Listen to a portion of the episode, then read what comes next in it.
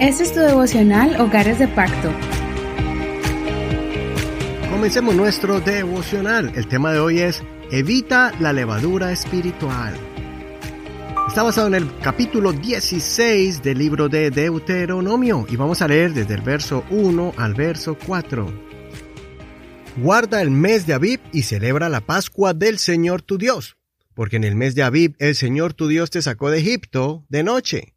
Sacrifica para el Señor tu Dios la víctima de la Pascua, de las ovejas o de las vacas, en el lugar que el Señor haya escogido para hacer habitar allí su nombre. No comerás con ella ninguna cosa que tenga levadura. Durante siete días comerás con ella pan sin levadura, pan de pobreza, para que te acuerdes todos los días de tu vida del día en que saliste de la tierra de Egipto. Pues con prisa saliste de la tierra de Egipto. Durante siete días no se verá levadura en tu casa, en ningún lugar de tu territorio. De la carne del animal que sacrifiques en el atardecer del primer día, no quedará nada hasta la mañana del día siguiente. Hasta aquí la lectura de hoy. No olvides leer todo el capítulo completo. La celebración de la Pascua era una de las fiestas más importantes. Ellos debían sacrificar un cordero y comérselo apresuradamente con panes sin levadura. Los elementos de la Pascua contienen varios simbolismos. Ya hemos estudiado que Jesucristo es nuestro Cordero que quita los pecados del mundo con su sangre. Ahora, el pan sin levadura es un pan que tuvieron que preparar a la carrera, apresuradamente. No se le dio tiempo para que creciera. Eso simbolizaba la manera en que el pueblo de Israel tuvo que salir apresuradamente de Egipto y no hubo tiempo para prepararlo y comerlo tranquilamente. Por eso el Señor les dijo al pueblo que siempre celebrarán con panes sin levadura, para que trajeran a memoria lo difícil que fue su vida en Egipto, y cómo tuvieron que salir de manera incómoda, para que nunca se olviden de dónde Dios los sacó y todo el sufrimiento que sus antepasados tuvieron que pasar. También el Señor es nuestro pan, que descendió del cielo. Es la misma palabra de Dios alimentando nuestras almas y mostrándonos el camino de salvación. Otra representación de los panes sin levadura somos nosotros mismos. Debemos presentarnos delante de Dios como panes sin levadura. La levadura es una representación del pecado que entra en el ser humano.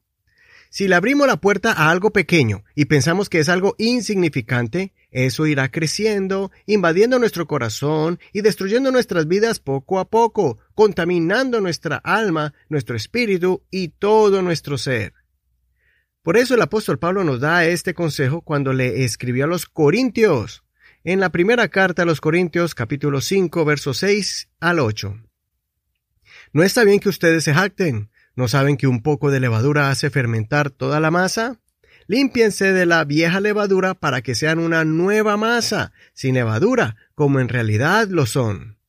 Nuestra Pascua, que es Cristo, ya ha sido sacrificada por nosotros.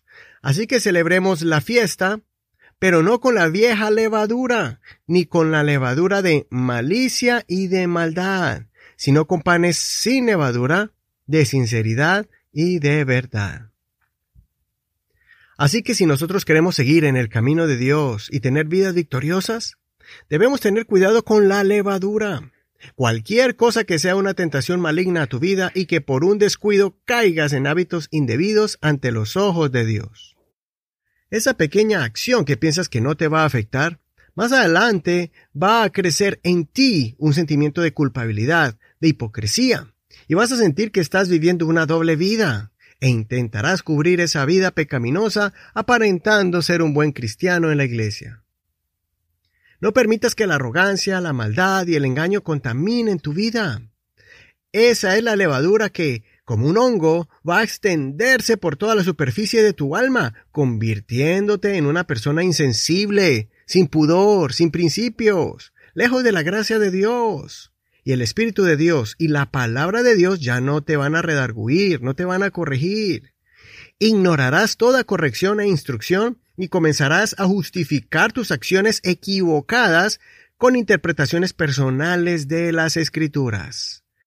Callarás tu conciencia y el sentido común para vivir como se te antoje y no conforme a la voluntad de Dios. En vez de permitir eso, Más bien permite que la sinceridad, la verdad, la honestidad y la integridad sean los que mantengan tu vida lejos de cualquier tipo de levadura, y así puedas presentarte limpio y puro delante de Dios junto con toda tu familia.